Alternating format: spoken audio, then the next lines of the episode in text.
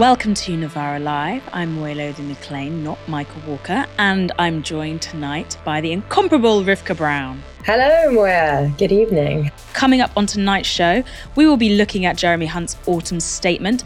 We're also going to bring you two stories about outrageous censorship over Palestine, and we'll be asking who gets the gas off the coast of Gaza. First story Israel has agreed to pause its relentless bombing of Gaza for four days to allow a hostage exchange to take place.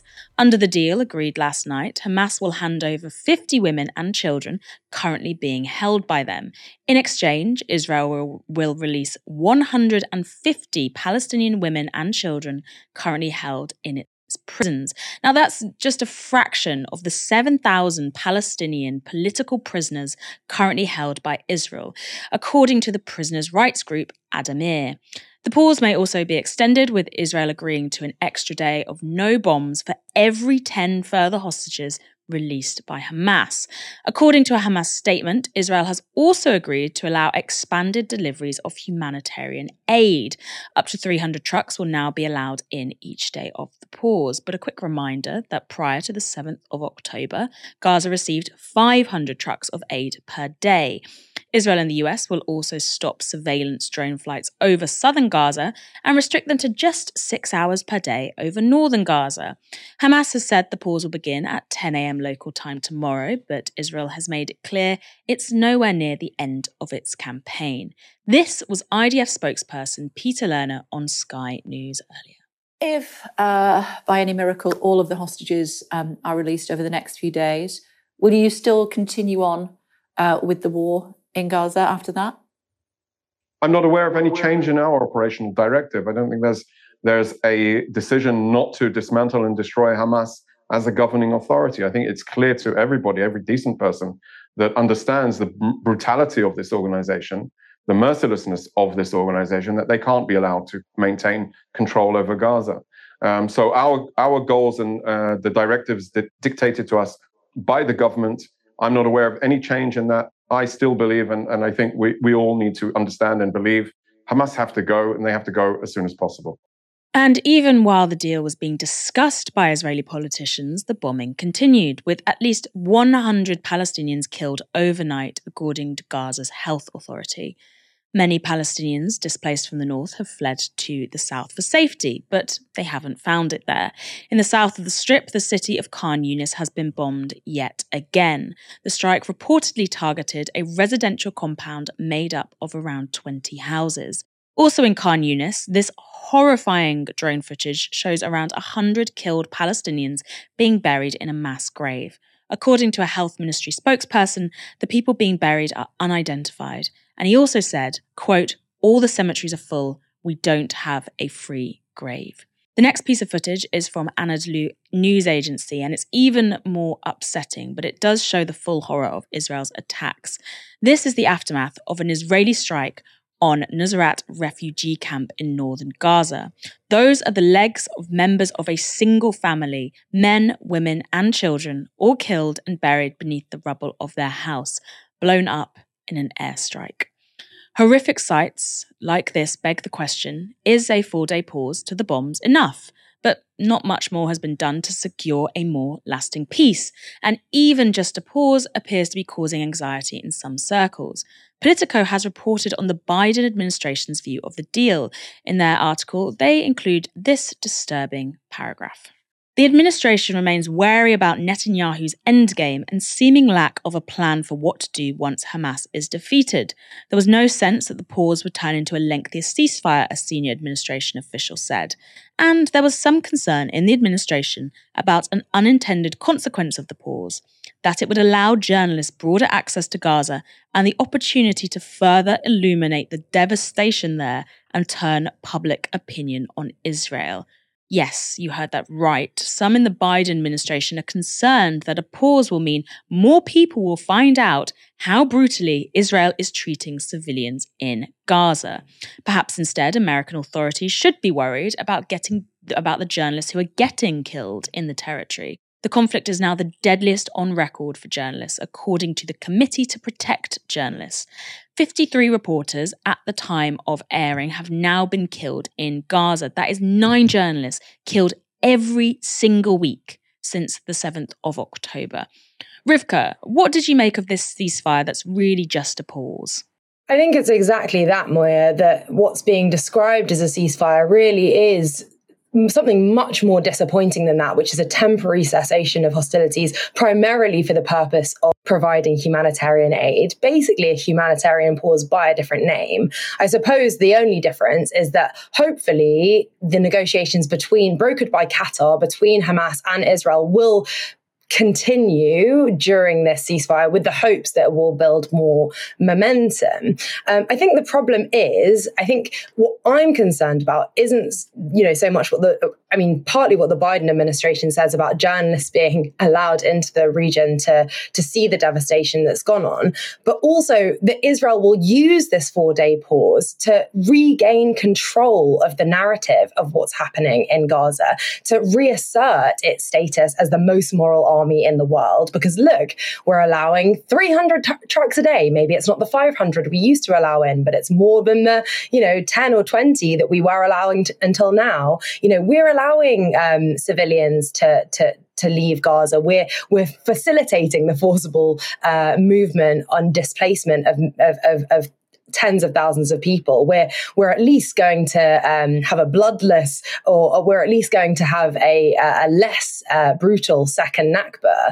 Um, so I think that there's a there's a challenge here, and that Israel um, could see this four day pause as an opportunity to reassert its reputation on the international stage without having to actually commit to a permanent cessation of hostilities, which is something that is still hugely controversial within Israel. I think, you know, the proposition um, of a permanent ceasefire is something that the Israeli public, despite the entreaties of the desperate families of the uh, 240 hostages held by Hamas, you know, most of the Israeli public still wants an, a continuation of um, the military operation in, in Gaza and, you know, the supposed complete decapitation of Hamas, which we know is not well a is probably not possible because of the nature of the organization. You know many of its leaders are not in gaza. Many of them are abroad. But also because the nature of guerrilla uh, warfare is that the, the the fighters disappear into the civilian population meaning that any kind of serious um, uh, you know, destruction of Hamas's military capabilities requires the enormous um, you know a, a mass scale killing of, of civilians. Um, yeah, I think what's what's perhaps interesting. Um, though to to note as a maybe more kind of optimistic um, on a more optimistic note is that international pressure does work you know we talk about this concept of israel operating two clocks one clock is the the the, the clock of the military operation how long do we need to um, you know to, to, to deplete Hamas's military capabilities? How long do we need to achieve our military aims? And then the diplomatic clock. How long do we have before the world turns against us? It turns out that it's about two months. and, you know, Israel's getting to a point now where not only um, its conventional um, sort of enemies, but also its its historic allies in the West, such as um, France and, and sort of other Western nations, and of course, international bodies like the UN, um, are turning en masse against the country, not to mention the enormous opposition that Israel is facing privately um, from, from the US, which is supposedly, you know, takes an approach of bear hugging its allies, sort of publicly saying that it supports it, but privately, you know, um, particularly after the, the deaths of, you know, over 10,000, I think it's 13,000 Palestinians now, will be saying, look, there's there's not a long that you don't have long before we we can't publicly support you anymore. Everything will depend basically on how Israel treats this ceasefire? Does it treat it as a way of kind of um, rapidly reframing the narrative before it kind of continues um, as planned? Or does it take this opportunity um, as an off ramp away from further hostilities, continue engaging, um, kind of negotiating with Hamas? And that's the important thing. You know, this ceasefire is a recognition by Israel, whatever it says publicly, that Hamas is a political partner because it's engaging with it in diplomatic, you know, negotiations. It might say you publicly that Hamas are uh, terrorists and we don't negotiate with them, but there are, as we speak, Israeli officials and Hamas, Hamas officials sitting around tables in Doha. Let's move on to our next story. Chancellor Jeremy Hunt has presented his autumn statement to the House of Commons. Its contents had been widely briefed beforehand, so there weren't many surprises, in a spending plan that was friendly to business and workers but cruel to those on benefits. Hunt's focus was the economy and growing it. Here's how he began. In today's autumn statement for growth, our choice is not big government, high spending, and high tax because we know that leads to less growth, not more. Instead, we reduce debt, cut taxes, and reward work. We deliver world class education. We build domestic sustainable energy. And we back British business with 110 growth measures. Don't worry, I'm not going to go through them all. But, well, I will if you like. But in summary, Mr. Speaker, they remove planning red tape, they speed up access to the national grid, they support entrepreneurs raising capital, they get behind our fastest growing industries, they unlock foreign direct investment, they boost productivity, they reform welfare, they level up opportunity to every corner of the country, and they cut business taxes. So, tax cuts and lower debt promised there, except not really. Among the measures affecting ordinary workers, Hunt announced this. Today, Mr. Speaker, I'm going to cut the main 12% rate of employee national insurance. If I cut it by one percentage point to 11%, that would be an extra £225 in the pockets of the average worker every year. But instead, I'm going to go further and cut the main rate of employee national insurance by two percentage points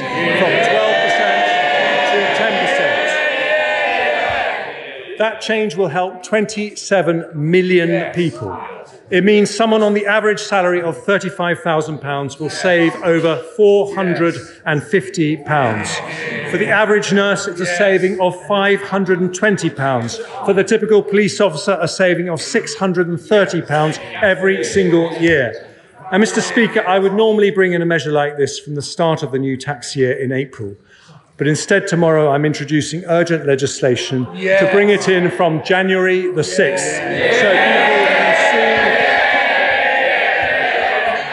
So so people can see the benefit in their payslips. God, I hate seeing them all sitting there and jeering. Ugh. Anyway, that cut to national insurance, as well as other cuts to business taxes, is being paid for by the same high level of inflation that's made so much of your money worth so much less. In its assessment of Hunt's statement, the Office for Budget Responsibility said this. Higher inflation boosts tax revenues, but also welfare benefits, while higher interest rates push up debt servicing. But because departmental spending is left largely unchanged, this delivers a net fiscal windfall of 27 billion. The Chancellor spends virtually all of this on a two pence cut in NIC's permanent tax relief for business investment and further welfare reforms, leaving debt falling by a narrow margin in five years. I think it's quite interesting to note the uh, departmental spending has not changed. National insurance sounds like a tax cut, but it isn't really. It, that's because freezes to income tax thresholds means people will be paying more income tax on their earnings. That's called fiscal drag, with the OBR saying this. By 2028 to 2029, frozen thresholds result in nearly 4 million additional workers paying income tax, 3 million more moved to the higher rate, and 400,000 more paying the additional rate. Meanwhile, catch my next show at the Glory under the name Fiscal Drag. Also, despite claiming to have lowered taxes, Hunt's autumn statement hasn't really touched the tax burden on workers. This graph shows taxes as a share of GDP. GDP. The right hand side looks what, at what's happened since 2010 and what's set to happen going into 2028. The solid blue line shows that in 2028, tax will be 37.7% of GDP, the highest it's been since 1948. And according to the OBR, most of that increase is due to income tax going up, although they're not the most reliable quango in the book. Other announcements for workers included a 10% rise in the living wage, as well as lowering its age threshold from 23 to 21. Younger workers will also see an increase in the minimum wage, with those aged 18 to 21 seeing an increase of £1 and 11 pence per hour. People on benefits will also see a rise in their payments, with Hunt promising a 6.7% rise. That's a move he described as, quote, compassionate. Much less compassionate, though, was his approach to those who are too ill to work. Every year, we sign off over 100,000 people onto benefits with no requirement to look for work because of sickness or disability. That waste of potential is wrong economically and wrong morally. So, with the Secretary of State for Work and Pensions, last week I announced our back to work plan. We will reform the fit note process so that treatment rather than time off becomes the default. We'll reform the work capability assessment to reflect greater flexibility and availability of home working after the pandemic. And we'll spend £1.3 billion over the next five years to help nearly 700,000 people with health conditions find jobs. Over 180,000 more people will be helped through the Universal Support Programme, and nearly 500,000 more people will be offered treatment for mental health conditions and employment support.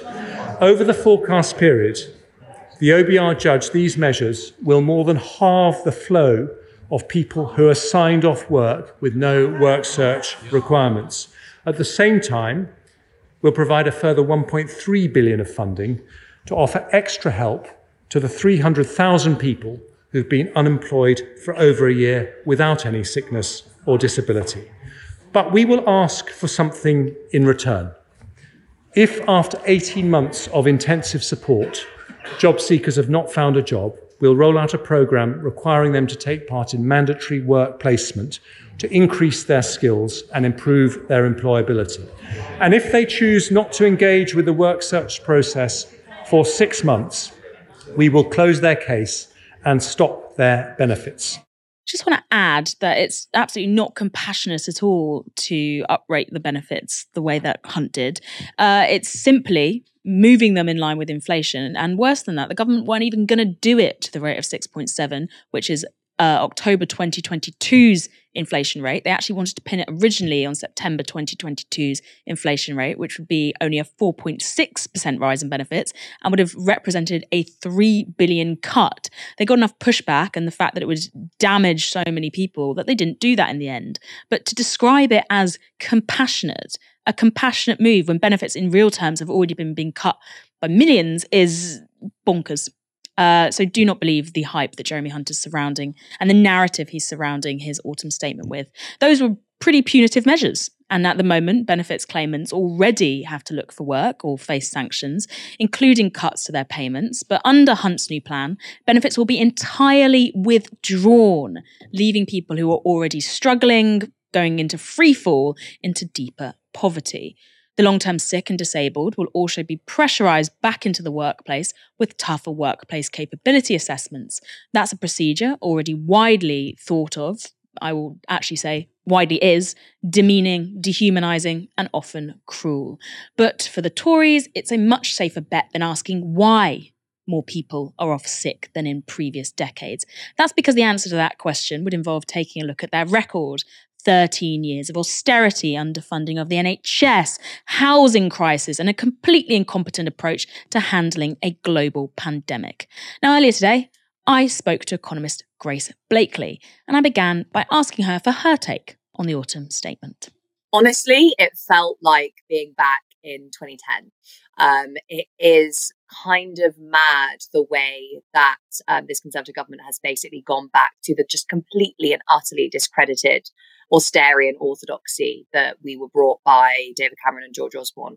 I mean, everything from the combination of proposed um, cuts to uh, government departments that we're going to be seeing down the line, alongside tax cuts, which again, you know, if you're really thinking about austerity from a kind of economic perspective, it should be tax rises alongside spending cuts. But instead, because, you know, this is just a naked kind of assertion of class war, really, on behalf of, uh, of this government, as austerity has always been from the start, you have this combination of planned spending cuts with tax cuts that are primarily going to benefit the wealthy, as well as this rhetoric that we haven't really seen for a while, which is um, this kind of, uh, you know, war on on scroungers, on benefits claimants. And of course, we know that conservative economic policy always has to have a scapegoat of one kind or another. There has to be this, uh, you know, group of people to blame, whether this is migrants or in this case, you know, people who have refused to go back to work because, you know, they're just lazy, um, which is obviously not the case. You know, we've seen lots of people falling out of the labor, labor force for many reasons, including um, issues surrounding kind of long-term ill health in the uh, in the wake of the pandemic.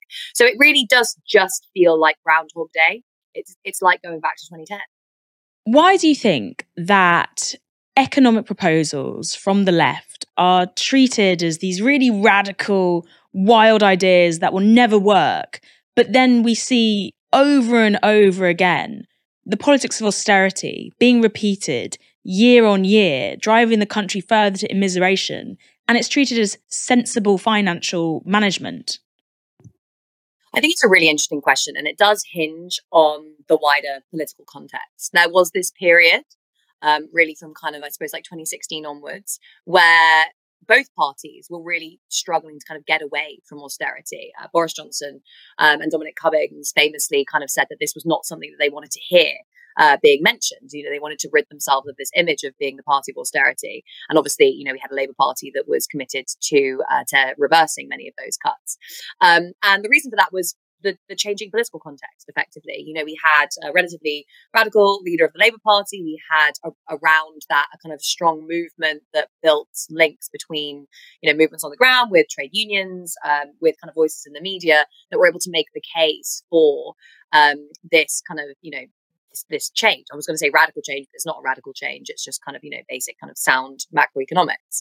Um, and that also obviously taking place in the context of Brexit and people saying, right, well, we need a, a kind of shift in the way that the economy works.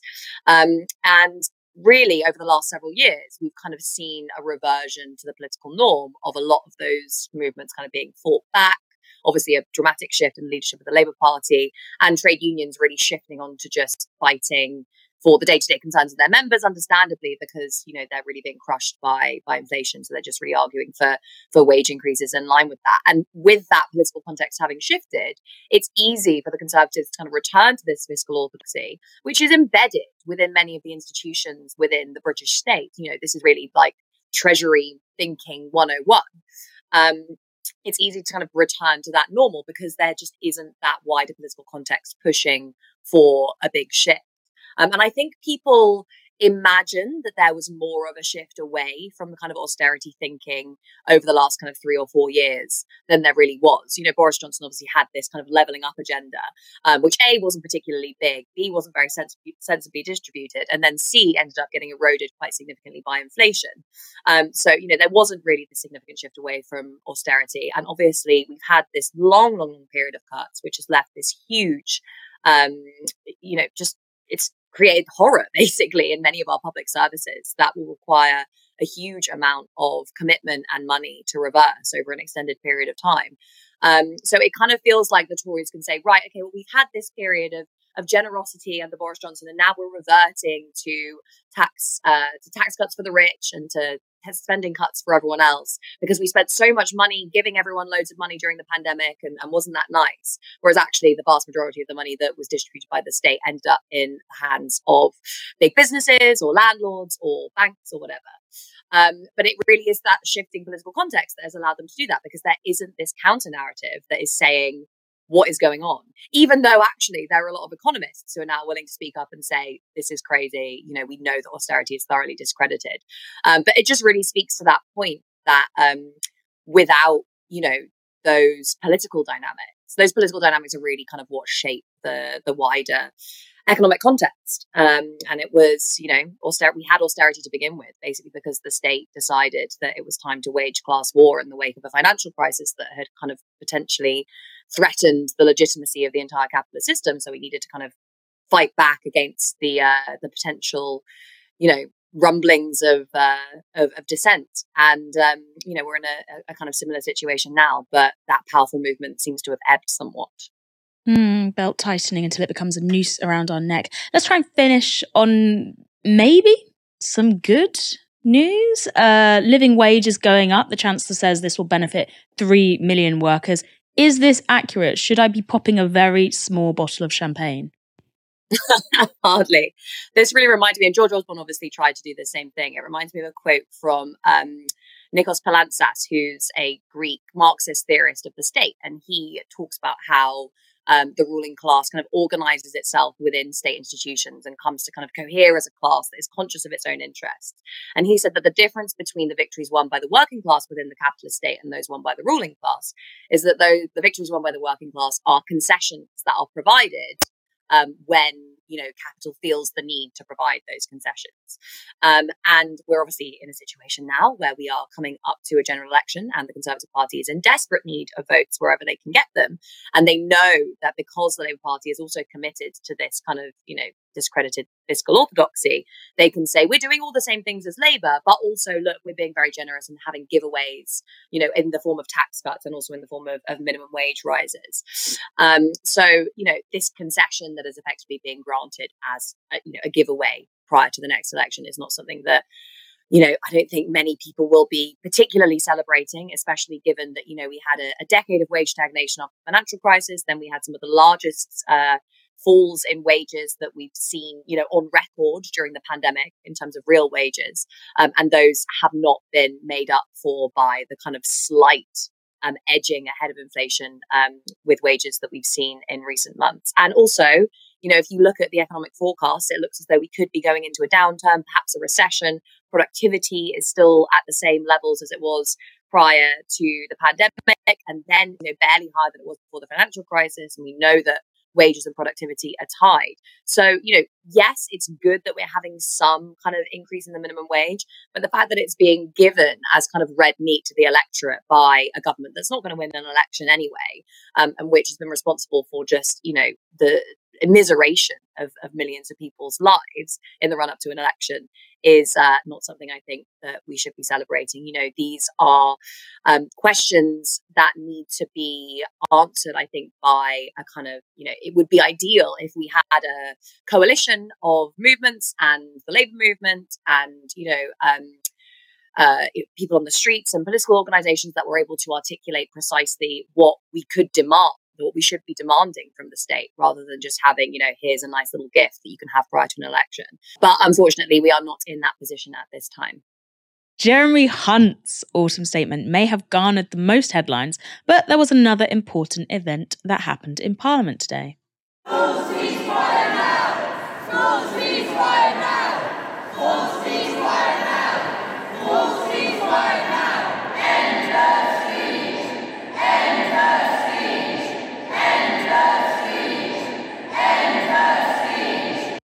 That sit in, organised by the Palestine Solidarity Campaign, happened in Parliament's foyer as Hunt began his speech inside the Commons. Let's go to our next story. Over the past few weeks, there have been a lot of examples of censorship and deplatforming when it comes to demonstrating solidarity with Palestine. Tech CEOs have spoken out against Israel's campaign in Gaza, have been forced to resign. Hollywood actors have been dropped by their agents. Powerful editors have been pushed out of their publications. But today, we want to bring you two particular stories of censorship around what's happening in Palestine. One looks at private companies, one looks at the UK state. Both demonstrate how networks of power operate. Let's start with the story of how Eventbrite, a private ticketing website, was seemingly pressured by a US conservative movement against trans people into deplatforming events linked to Palestinian rights. Now, in recent weeks, Eventbrite has been depublishing pages for events linked to Palestinian rights, many of them in the UK.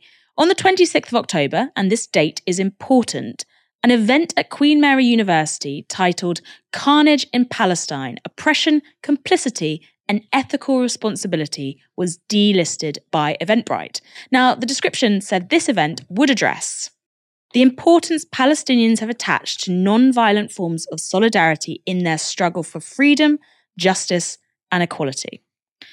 Eventbrite sent organisers of the Queen Mary University event an email explaining the decision to delist it, and they said this Eventbrite is committed to providing a safe, inclusive, and respectful platform for live event discovery. We have the discretion to remove any content that we determine violates our community guidelines or terms of service. This includes all forms of discrimination and hatred rooted in anti Semitism. Other pro Palestine events have since been delisted by Eventbrite. One of those was an Atlanta teach in organised by Palestine Youth Movement and Community Movement Builders, which focused on the links between Black and Palestinian liberation and, quote, the policing systems in Atlanta and Palestine. On the 4th of November, organisers were told their event had been depublished because it could, quote, contribute to a risk of harm or incite violence. Back in the UK, a fundraiser raising legal funds for Palestine action activists who sat on the roof of an arms factory was also delisted by Eventbrite for the same reason. And most recently in the UK, the Greater Manchester branch of Stop the War Coalition were notified on Tuesday that their event page for people to buy seats on a coach travelling to Saturday's National Palestine demo had also been delisted for the same reason. Now, none of these events, a teach-in, a panel talk looking at how non-violent resistance works, a bus journey to a peaceful protest, and a legal fundraiser seem as if they breach the privately held guidelines around either discrimination or inciting violence that Eventbrite later began to use as their rationale for depublishing them, unless, of course, support of Palestine is a violation of the company's guidelines. So, what's going on? Well, we need to look to that cursed place, the US of A. This is a woman named Riley Gaines. Gaines is a 23 year old former competitive swimmer, but over the last year, she has become an outspoken conservative face of a movement against allowing trans women to compete in women's sporting categories. Gaines is currently on a college speaking tour of the US that has occasionally seen protests and physical clashes between demonstrators and attendees. And on the 25th of October, Fox News reported this story. Eventbrite Marketplace removes Riley Gaines's Protecting Women's Sports, cites community guidelines violation. Now, Fox News reporters wrote that Eventbrite had depublished an event titled Protecting Women's Sports with Riley Gaines that was scheduled to take place at the University of California, Davis in November. Eventbrite said the event violated their community guidelines and terms of service. In an email sent to Gaines, the company wrote this. We do not allow content or events that, through on or off platform activity, discriminate against, harass, disparage, threaten, incite violence against, or otherwise target individuals or groups based on their actual or perceived race, ethnicity, religion, national origin, immigration status, gender identity, sexual orientation, veteran status, age, or disability. Quite a list. Now, Fox News featured an, interest, an interesting comparison between Gaines's delisting and a panel event in New York. They wrote this. Although the event featuring Gaines was removed, several other controversial events appear to remain active on the platform's ticketing marketplace. One was from a group called Tempest NYC, which posted a Stop the Genocide Free Palestine event that is scheduled to take place next week. Now, Tempest is a group, an LGBT group, in fact, based in New York. Their event's description referred to Hamas militants as Palestinian resistance fighters who had, quote, broken through Israel's siege of Gaza. Tempest organisers also stated that the panel would do this. This panel will explore the historical context that led to the current moment, the dynamics currently at play, and the possibilities for building international solidarity for Palestinian liberation. Now, we know the framing of Hamas as resistance fighters has become a huge point of contention and can really offend some people. But the panel does not seem to break Eventbrite's guidelines or US federal laws which prescribe material support for designated foreign terrorist organizations, which Hamas is in America. And that material support is considered financial, or with other resources. Either way, what happened next went way beyond this one event. The story of Gaines's shut down Eventbrite events spread across US conservative media and social media. Gaines herself posted Eventbrite's email the next day on X and encouraged a boycott of the company. She wrote this I love all the people in my comments saying they've deleted their Eventbrite account. Give them the Bud Light treatment. Gaines was referring there to a right wing boycott campaign that happened earlier this year when Bud Light launched a marketing collaboration starring a transgender influencer. And US conservatives heard Gaines's call. Republican politicians like Ted Cruz, Eric Schmitt, and Virginia Governor Glenn Youngkin supported the Eventbrite boycott publicly and lobbied the company's directors privately. And the line they picked up was not only that Eventbrite was deplatforming women's rights events, but that it was concurrently allowing pro Hamas events to continue unchallenged. This morphed into a repeated line across media and social media that focused solely on Eventbrite supposedly being pro Hamas. In a podcast appearance on the 30th of October, Glenn Youngkin said his office would no longer be using Eventbrite because they, quote, carried events around Hamas let's just be clear that when a company decides it's going to make statements on on uh, political and social issues, uh, they have to live with the consequences. And the blowback here has been warranted. I mean, let's let's just first uh, recognize that a a Hamas terrorist group invaded Israel and conducted barbaric attacks on women and children and killed nearly 14, uh, 1,400 uh, Israelis, and they need to be condemned. And there's no place to sit on a fence here. You're either condemning it or you're condoning it. And the fact that, first of all, Eventbrite continues to carry uh, events around Hamas is is unbelievable. But then, on top of that, to proactively terminate an agreement with Riley uh, is beyond belief.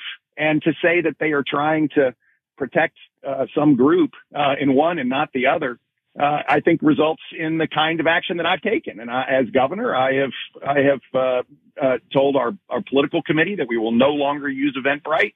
Uh, the governor's office is no longer using Eventbrite, and I would ask your listeners do not respond or RSVP to an invitation from Eventbrite. Just stop using them.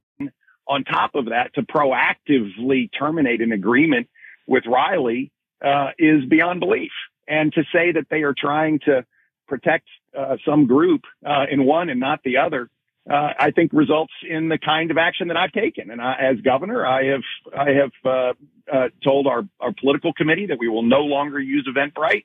Uh, the governor's office is no longer using Eventbrite, and I would ask your listeners do not respond or RSVP to an invitation from Eventbrite. Just stop using them. Never mind that there were no Hamas related events on Eventbrite produced as evidence of this claim, US conservative media instead seized on any event linked to Palestine. Indeed, they repeatedly cited the UK Queen Mary University event as an example of other pro Hamas listings that Eventbrite was supposedly allowing on the site. And we know that Kevin Hart, the chairman of Eventbrite, saw these specific allegations. How do we know this? Because on the 26th of October, he respond, responded publicly to a conservative news site called Outkick that was saying Eventbrite carried pro Hamas events. Now, Hart wrote this. I am the co founder and chairman of Eventbrite, and to accuse Eventbrite of being pro Hamas is egregious and moronic. How could you make an unsubstantiated slander that I support these genocidal maniacs? Please go fuck yourself. The last comment represents the individual views of Kevin and not that of Eventbrite, etc., etc., etc. But that very same day, the Queen Mary University event organisers received notice that their panel listing had been pulled down. And since then, the other pro Palestine events we have highlighted have received the same treatment. So, anti trans campaigners morph their cause into one that impacts Palestine solidarity events. Rivkah, what do you make of this story? Well, I think it's kind of amusing the way that Fox News um, presents the um, injustice um, that's facing, you know, Gaines events cancellation. It's sort of like, you know, our hateful event isn't allowed, but yours is. Like, it's just so it's such a self own. Um, but I think there's also, I mean, there's also a, a, obviously a, um, a, persistent irony um, to the fact that so many of these sort of pro-Israel or transphobic or both in this case campaigners will very quickly resort to, to boycotts. When obviously, if uh, Palestinians and their supporters wanted to give Israel the uh, Bud Light treatment, um, they're anti Semitic. So, you know, it's uh, one rule for them, I guess. Um, but I think, you know, we shouldn't be surprised at all that there is this um, pivot you know, this knee jerk pivot of the um, transphobic movement towards um, expressing or towards directing their ire at Palestinians and, and sort of demonstrating their support for Israel. You know, the Argentinian philosopher Maria Lugones talks about the coloniality of gender, the idea that the, the, the way that we conceive of gender as, as binary and as hierarchical and the genders as kind of representing some sort of natural order um, is deeply rooted in, in kind of European um, thinking and, and, and kind of Enlightenment philosophy, and that it was imposed very much on the rest of the world through the project of, of colonization. Um, and anyone who's been to Israel, or even in fact observes Israeli sort of media and culture from afar, will know that Israel is one of the most uh, highly gendered um, countries on the planet, and it's you know it's it's no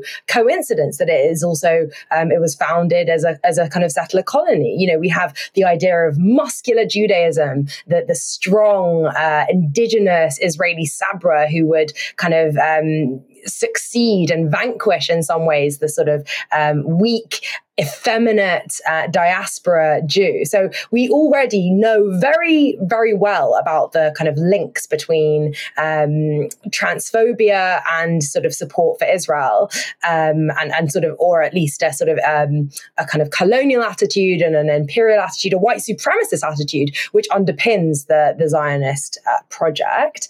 Uh, but I think what's what's really um, also telling here is how vastly different the standards of acceptable speech are for supporters of Palestinians and, you know, uh, and transphobes, frankly. You know, you've already said that at, at Gaines' previous tour events, there have been violent clashes. You know, she's literally inciting people um, to, to, to commit these acts of violence at and around her events.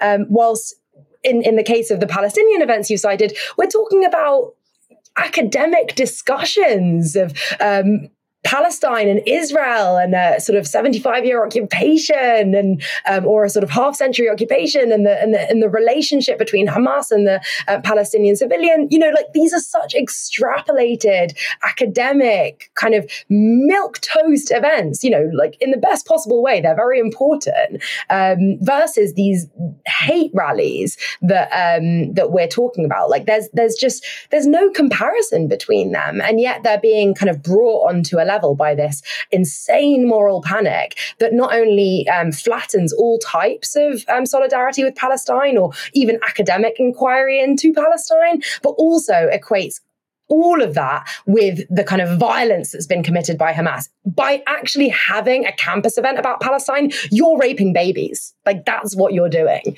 Like it's it's it's a, it's an absolutely hysterical level of moral panic that I don't think I've seen with anything else in in my lifetime. Um, you know, perhaps trans issues is a good example of of of where I have perhaps seen something comparable. Um, I think what we should also pay attention to, though, and what is quite helpfully very telling, is the um, is the comment and the provo- the kind of um, Kevin Hart's rising to the bait that was presented to him basically by the the, the right wing um, sort of lobby. Um, and sort of reminding us through his his statement about Hamas's genocidal acts and so on, not Israel's genocidal acts, by the way, Hamas's genocidal acts supposedly, um, that, that the internet is owned you know, the, the 90% of the real estate on our internet is owned by liberals through to absolute lunatic conservative far right conspiracy theorists like the people that Elon Musk hangs out with. You know, Facebook, Instagram, um, Twitter, now X have long cracked down on Palestinian speech. We've seen shadow banning. You know, 2021, um, we saw, uh, you know, Facebook being found in an independent review to have over moderated content in Arabic, not just pro Palestinian content, just Arabic content, um, and moderated content in Hebrew. Um, you know, this is this is not a new phenomenon. The idea of um, Palestinian speech being policed very heavily by these platforms, and the reason is that they're being run by people like Kevin Hart, who's shown his colors through the the, the way that he's described um, the Hamas attack and or the way he hasn't described Israel, Israel's response to it. We should say, you know uh, Zuckerberg put out a very similar statement about how he stands with Israel. Um, you know, the CEO of of, of um, Alphabet, uh, Sundar Pichai, put out something very very similar on the 11th of October.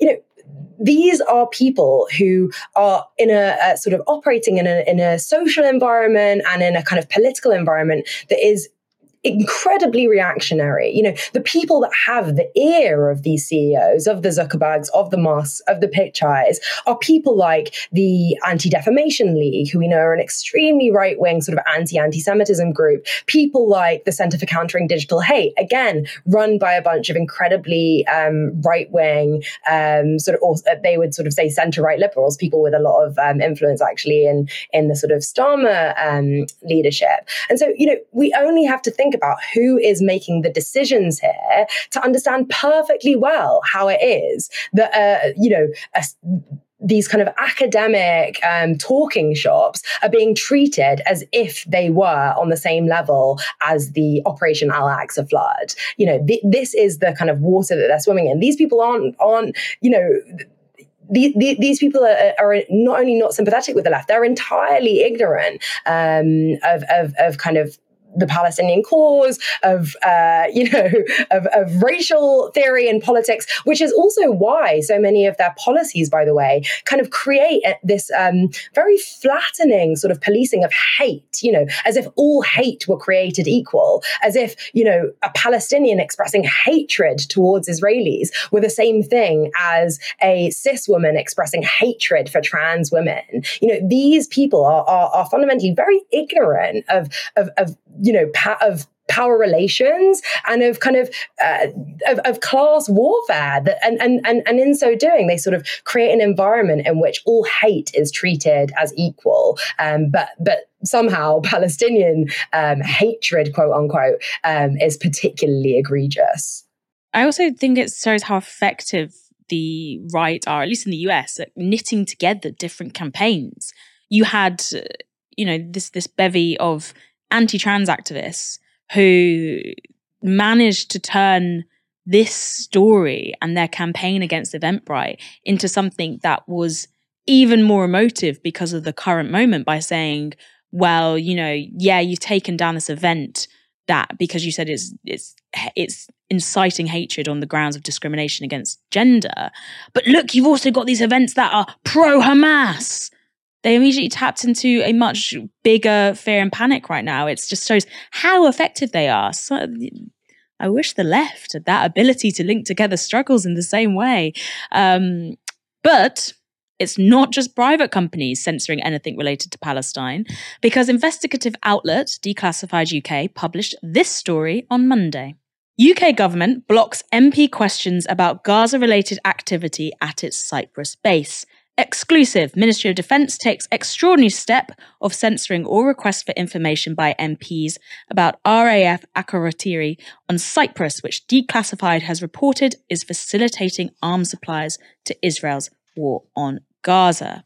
Now, Declassified's reporting found that the British government has blocked MPs from asking about activity at a giant British airbase in Cyprus and also, what military support the UK is providing to Israel. Kenny MacAskill, Alba MP for East Lothian, told Declassified he put forward several parliamentary questions, one asking about the military support we're giving to Israel and the role of RAF Akrotiri in the supply of that military equipment. In response, he received this. Your question has been queried because it is subject to a block by government. The Ministry of Defence has stated it will not comment on operational matters at this base. This is apparently, quote, highly unusual. MacAskill said he had never had such a block on his parliamentary questions before, and Declassified's previous work has found that the RAF has made over 30 military transport flights to Tel Aviv since the 7th of October. The Ministry of Defence has refused to provide any detail of cargo or personnel on those flights to Declassified. Does the British public not have a right to know how their tax money is being spent on military campaigns? Next story. A permanent ceasefire in Gaza has not been agreed upon yet, but that hasn't stopped its natural assets already being further carved up by world powers, because Gaza is home to gas. A lot of it.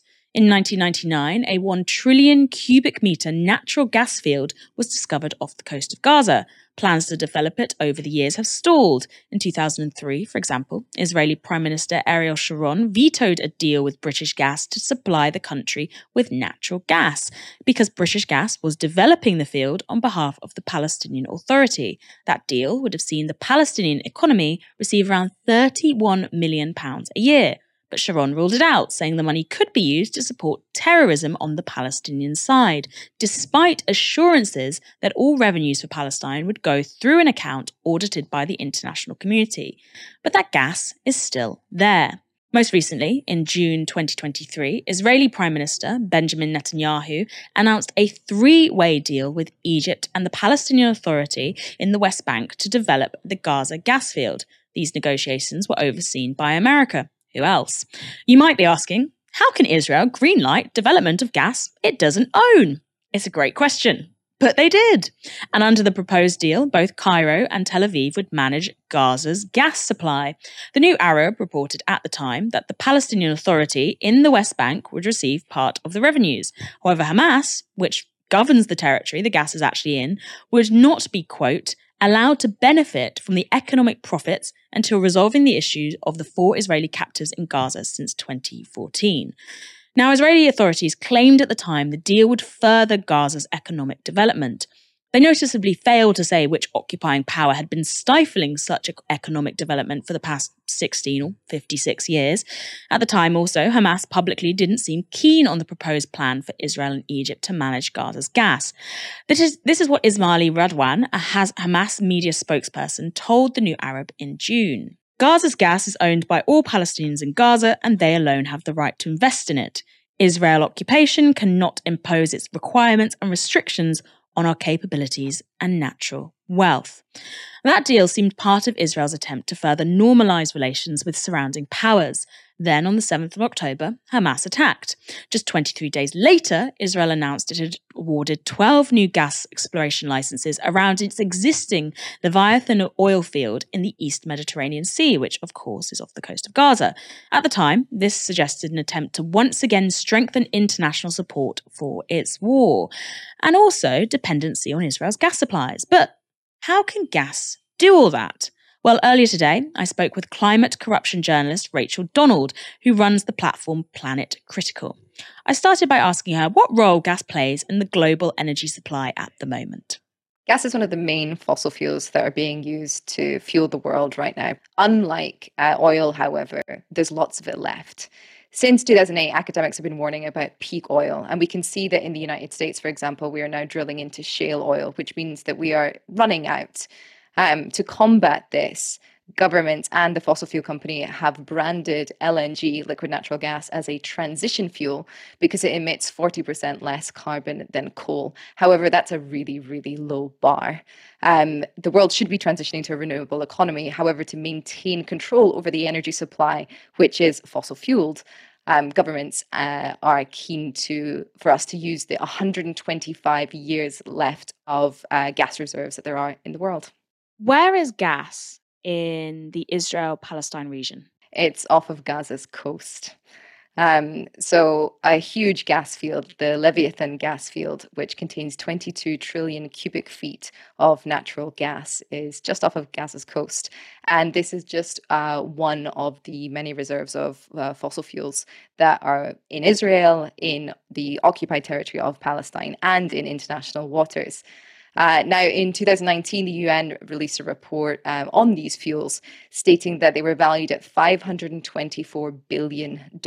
Now, that's half a trillion uh, in 2019 money before you know Russia invaded Ukraine and before COVID and before inflation and all of that. So it's a huge, huge, huge amount of money um, and a huge field for a you know regime, uh, the West, that is running out of gas since it sanctioned Russia. Yeah, can you tell me a bit more about that? How does the Russia Ukraine war play into the West search for gas? So, when Russia invaded Ukraine, one of the first things the EU did was slap it with sanctions and stop importing its gas. Now, we have since seen that that wasn't particularly effective because essentially what happened was other nations started importing it, rebranding it, and selling it as their gas. Uh, so, there's still lots of Russian gas in the supply chain. Um, so, this was more of a performative action by the EU than anything else. Uh, but it meant that they had to find another supply. And as we can see, there was sort of like a big panic over the past few years about, you know, would we be able to heat our homes in winter? Was there going to be enough gas? Now, interestingly, in June 2022, the European Union signed a memorandum of understanding with Israel and with Egypt uh, to import some of the gas in the Leviathan gas field, essentially to shore up the supplies that are missing since they stopped importing Russia's gas. Do we know who the gas field off Gaza belongs to? Is there a distinct answer here? I'm not an expert in this, but based off of the 2019 UN report, which was on this topic, um, a lot of it is in international waters, right? And so it's kind of disputed and it should be shared uh, amongst all of the countries and the states close by, including Palestine. And interestingly, the UN report does state that Israel has only existed since 1948, whereas the Palestinian people have been there for a long time. It literally says that in black and white, and so they have a sort of heritage, an inheritance to this to this gas. Um, and they did almost exploit it. In 1999, the Palestinian National Authority signed a deal with BG Group, which discovered the first gas field um, off of the coast of Gaza, which contained 1 trillion cubic feet. And the Israeli government at the time was okay with that. Um, they thought that it would sort of harbor, help harbor good relationships between the states. Um, but essentially with every israeli government that deal has changed. So every time a right-wing israeli government gets in they take the deal off the table. And then every time a centrist or kind of left-wing-ish government gets in uh, they put it back on the table. And that went on and off kind of yo-yoing between the two until 2007 um, when the Israeli government went around the back of the Palestinian National Authority to negotiate directly with BG Group. That deal fell through. They went back and hurriedly tried to renegotiate that deal in summer 2008. And the UN report states that um, it looks like Israel was keen to get those negotiations negotiations done before invading Gaza in December 2008. And it was that invasion that took all of those gas fields off the coast of Gaza under Israeli control. What's been the most recent deals on the table concerning that gas field in Gaza? I know there was something going on in June 2023, was there not? In June 2022, there was the Memorandum of Understanding signed, but the most recent um, was October 30th this year when 12 licenses were granted to six companies uh, to explore uh, more of the fields off of Palestine's coast, essentially. Which companies were those, and what was the detail of those licenses? So those companies, there were 12 of them. I don't know all of them off the top of my head, but one of them was BP, one of our own. Um, and the deals are just like any others, essentially. Uh, exploration license is just to go in and see what there is available to exploit. This week, the US's energy security advisor has been visiting Israel and he's been talking about the need to center this gas field at Palestine's post war economic reconstruction. And he said, as part of that, he's sure the Israelis will 100% allow Palestine to retain any revenues because the gas belongs to Palestine. What do you make of this assertion in the light of the current Israeli campaign on Gaza? I think it's a very interesting assertion, and I think that there's a lot to unpack in it.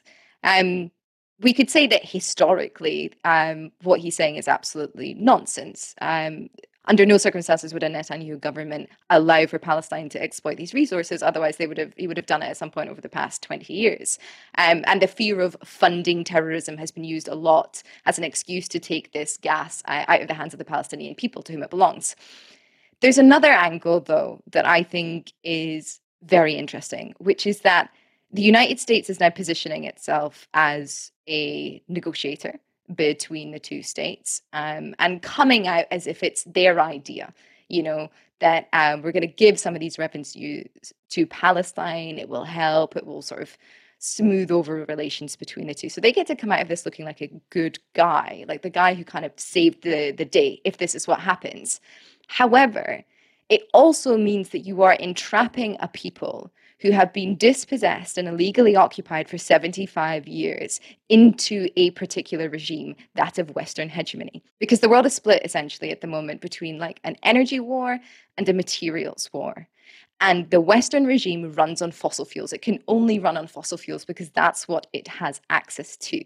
However, a renewable regime would come out of China and I think this is one of the reasons that the West is being very slow to transition to renewable economies, because it essentially guarantees China coming up um, and being a dominant world power, because it has control over all of the material supply chains that you need to build a renewable economy. So I think it's very interesting that the United States could be using this as another form of neocolonialism, essentially to um, force a people into a form of like energy bondage, essentially, where after so long, after so much abuse, they finally get something with which to develop their economy. However, that thing that they're using to develop their economy is actually the very tool that has been used um, to dispossess people and to force a hegemony around the world. And really, it's not the future of a sustainable world and one in which people are treated well. How do we discuss factors like the Gaza gas fields in this military campaign without sounding conspiratorial? Oh, they've really done us good, haven't they? That we can't discuss resources without sounding conspiratorial, even though there is a very long history of governments uh, knocking over regimes and invading one another and starting illegal wars in order to get their hands on it. I think, you know, if anyone would sort of question the importance of resources, I would say two things. Um, the United States, the United Kingdom illegally invaded Iraq uh, less than 20, well, 20 years ago um, in order to get their hands on their oil. And we know that now, no matter the party lines of the people who organized that campaign may be. We know that now. Um, and the other thing is that where do you think wealth comes from? Money, even though it might be this like illusory thing that we kind of hang on to, always began as natural abundance, always began as natural resources. Power is all about being able to transform energy. It's a basic law of physics. And if you can take natural resources and turn them into wealth, that means that you have a huge amount of power. So, natural resources have been, I would say, at the cornerstone of every major conflict of human societies whilst they've been trying to grow. We can look through the entire vein of history to see that. Sometimes they get wrapped up as ideological campaigns. That's a really good excuse when really you're using brute force in order to just feed your economy. Let's go on to our next story. The man you're about to see is the former director of Barack Obama's National Security Council, Stuart Seldowitz. This video was captured by a food cart vendor in New York City. To my friends in immigration. Really? Okay, go, yeah. And to the Egyptian, uh, the Mukhabarat wants your picture. Okay, yalla, go. Yeah? You know the Mukhabarat? Hmm? The Mukhabarat. No, I don't know. You don't know? I just speak English. No? Yeah, go, the yeah. Mukhabarat in, in Egypt will get your parents. Go, go, go. Does yeah. your father like his fingernails? They'll, they'll take them out one by one. يلا روح من هنا يلا يلا go go yeah. Why should I go? Why should I go? Tell me why I should go. I'm standing here. I'm an American. I have free. It's a free country. It's not like Egypt.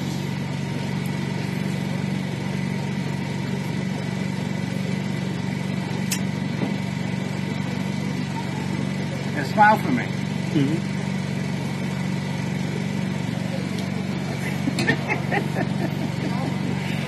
did you rape your daughter like Muhammad did? Hmm? Did you rape your daughter like Muhammad? I speak English. You only speak English? No, no English. No. You don't speak English. Yes. All right. Well, that's that. See, that just shows how ignorant you are. One vile tack didn't seem to be enough for Seldowitz, who also served as deputy director of the US State Department's Office of Israel and Palestinian Affairs from 1999 to 2003. This is what he said on a separate visit to the food cart. You support terrorism. Listen, go. I'm not You support support- something. You do. You support terrorism. I'm not some. You Go. I'm just working here. You're a terrible person. You kill children, not me. What? Go. My kids? What about my kids? You kill children, not me. Go. I didn't kill children. Okay, why see You know why? If we killed 4,000 Palestinian kids, you know what? It wasn't enough. It wasn't enough. Go, go, go, go. It wasn't enough. 4,000 Palestinian kids, it wasn't enough. After those videos went viral online, the New York Times approached Seldowitz for his side of the story, reporting this. According to Mr. Seldowitz, who said in a phone interview on Tuesday that he had not seen the videos, the episode started after he asked the vendor if he was Egyptian. As the conversation progressed, the man expressed support for Hamas, Mr. Seldowitz said, though no such claims are captured on any of the videos that have been made public. At that point, I got rather upset, and I've said things to him that, in retrospect, I probably regret, though that, that I do regret, Mr. Seldowitz said. Instead of focusing in on him and what he said, I expanded into insulting his religion, and so on. Asked if he was Islamophobic, Seldowitz said this. I've worked with Muslims. I have many people who are Muslims and Arab and so on who know me very well and who know I'm not prejudiced against them.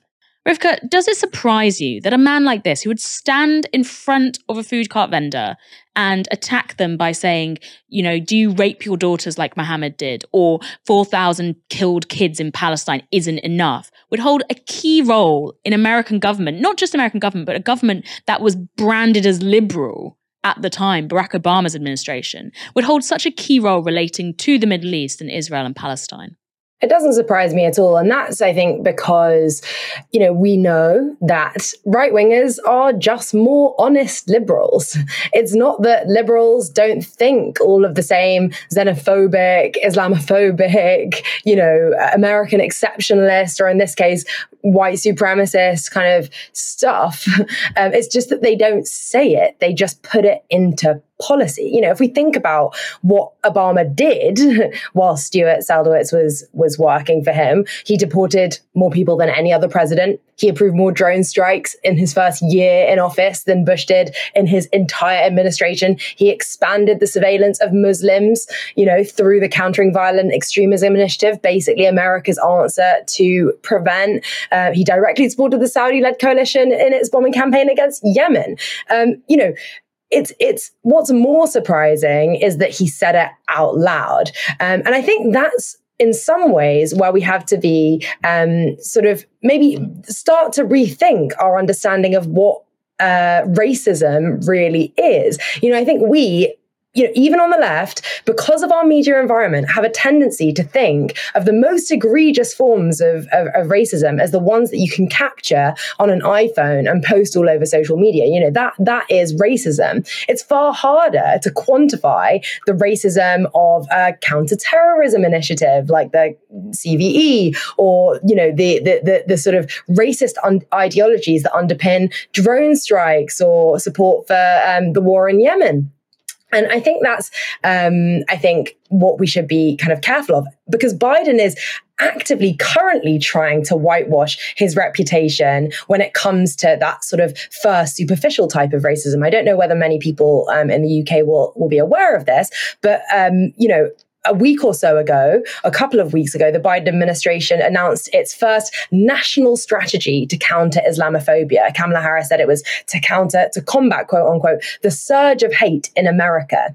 And, and so this, I think, is, is exactly the kind of, um, you know, whilst on the one hand, someone like Stuart Seldowitz appears to be um, demonstrating um, that kind of violent Islamophobic um, belief, we should really be wary of thinking all we need to do is get rid of this kind of Islamophobic street level abuse. You know, we've already seen Muslim groups um, in the US saying that these kinds of anti Islamophobia campaigns are just kind of whitewashing of, a, of, an administration which fundamentally supports the Israeli endeavor of, of um, you know, of, of genocide, which is a, a fundamentally racist um, endeavor, um, and and and the US supports it because of its notion of what Israel represents as an outpost of European power in the Middle East. Um, and so I think what this episode shows us is that we're very drawn to in our media environment